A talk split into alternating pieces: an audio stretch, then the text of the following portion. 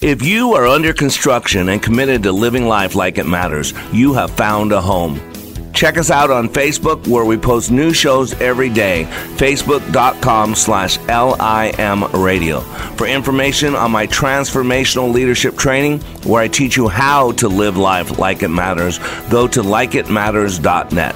And if you have a spiritual appetite, check out my daily devotional with some wisdom from above at wayofwarrior.blog. That's wayofwarrior.blog.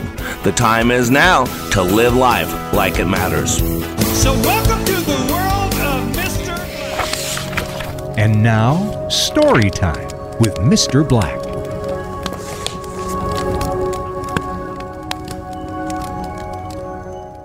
The Three Questions by Leo Tolstoy from the Gospel in Tolstoy, translated by Louise and Aylmer Maude.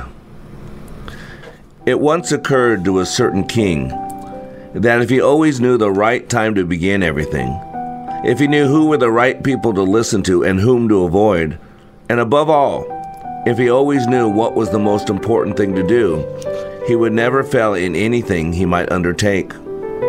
And this thought having occurred to him, he had it proclaimed throughout his kingdom that he would give a great reward to anyone who would teach him what was the right time for every action, and who were the most necessary people, and how he might know what was the most important thing to do. And learned men came to the king, but they all answered his questions differently. In reply to the first question, some said that to know the right time for every action, one must draw upon in advance a table of days, months, and years, and must live strictly according to it. Only thus, said they, could everything be done at its proper time. Others declared that it was impossible to decide beforehand the right time for every action but that not letting oneself be absorbed in idle pastimes, one should always attend to all that was going on and then do what was most needful. Others again said that however attentive the king might be to what was going on, it was impossible for one man to decide correctly the right time for every action, but that he should have a council of wise men who would help him to fix the proper time for everything. But then again, others said there were some things which could not wait to be laid before a council, but about which one had to once decide to whether to undertake them or not. But in order to decide that, one must know beforehand what was going to happen. It is only magicians who know that, and therefore, in order to know the right time for every action, one must consult magicians. Equally various were the answers to the second question. Some said the people the king most needed were his counselors, others the priests, others the doctors, while some said the warriors were the most necessary. To the third question, as to what was the most important occupation, some replied that the most important thing in the world was science. Others said it was skill in warfare, and others again that it was religious worship. All the answers being different, the king agreed with none of them and gave the reward to none. But still wishing to find the right answer to his questions, he decided to consult a hermit widely renowned for his wisdom. The hermit lived in a wood, which he never quitted, and received none but common folk. So the king put on simple clothes, and before reaching the hermit's cell, dismounted from his horse, leaving his bodyguard behind. He went on alone. When the king approached, the hermit was digging the ground in front of his hut. Seeing the king, he greeted him and continued digging. The hermit was frail and weak, and each time he stuck his spade into the ground and turned a little earth, he breathed heavily. The king went up to him and said, I have come to you, wise hermit, to ask you to answer three questions. How can I learn to do the right thing at the right time? Who are the people I most need, and to whom should I therefore pay more attention than to the rest? And what affairs are the most important and need my first attention? The hermit listened to the king, but answered nothing. He just spat on his hand and recommenced digging. You are tired, said the king. Let me take the spade and work a while for you. Thanks, said the hermit.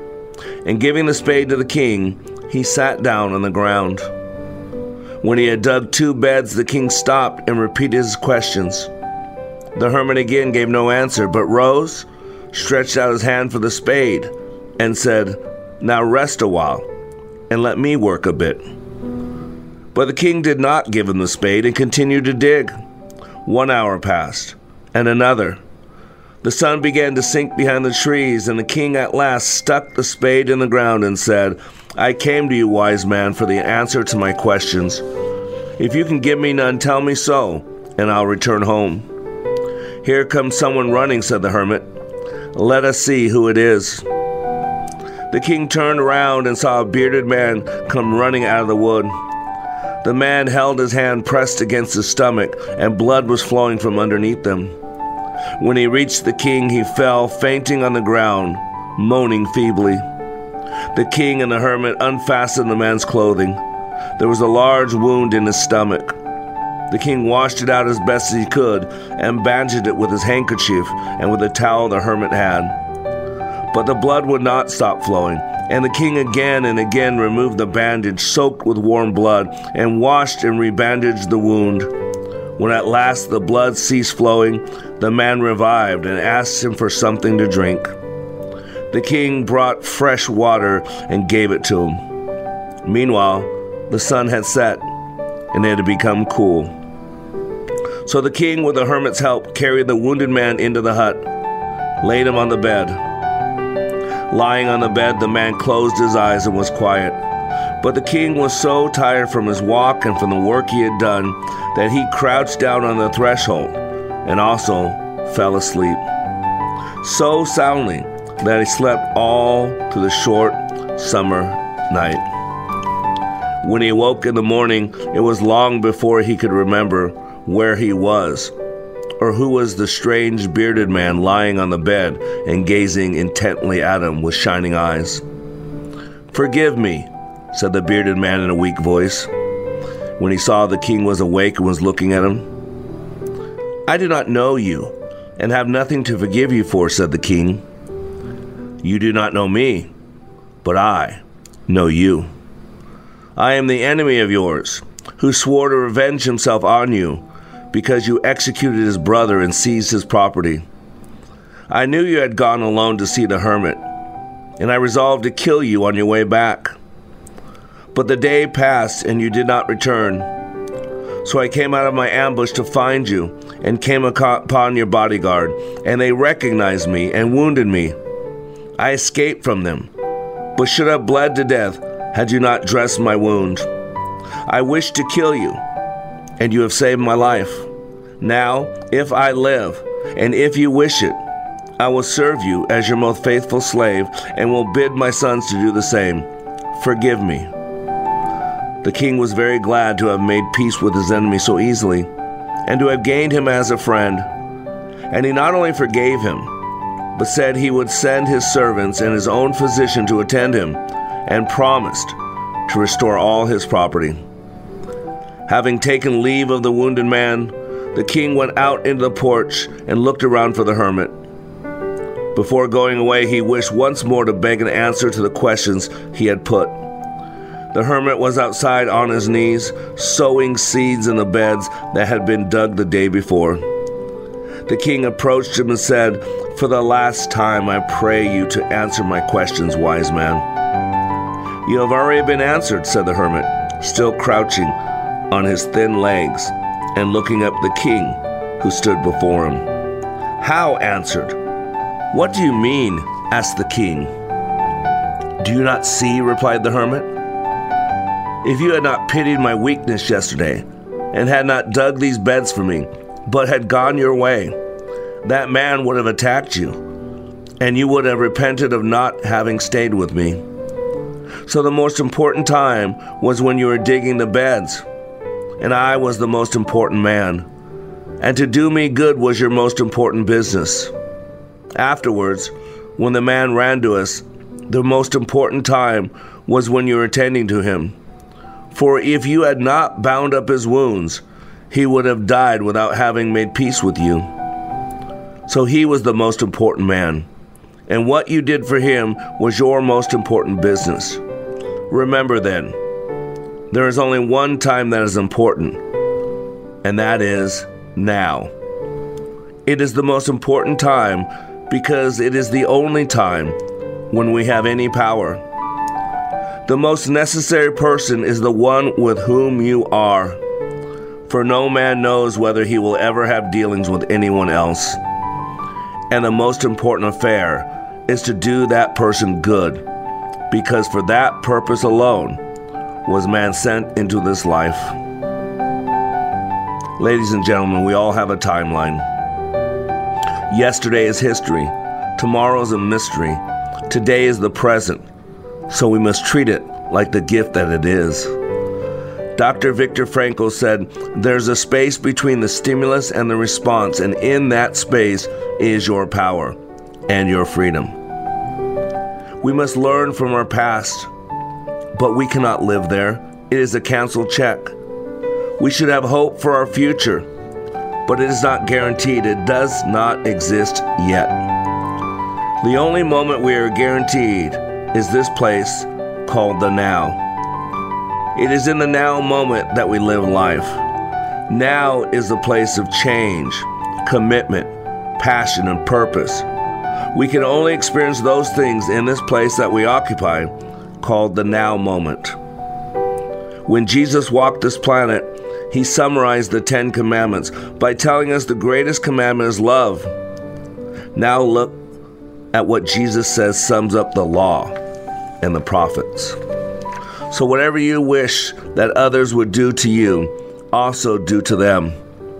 For this is the law and the prophets. And he said to him, You shall love the Lord your God with all your heart, and with all your soul, and with all your mind. This is the great and first commandment. And the second is like it You shall love your neighbor as yourself. On those two commandments depend all the law and the prophets. For the whole law is fulfilled in one word You shall love your neighbor as yourself. The irony is, this really isn't a new law to love our neighbor. The new covenant portion is that our neighbor has been expanded to include everyone, even the most despised of our enemies. Even in Leviticus, the Israelites were told to love their neighbor, but that was their own people.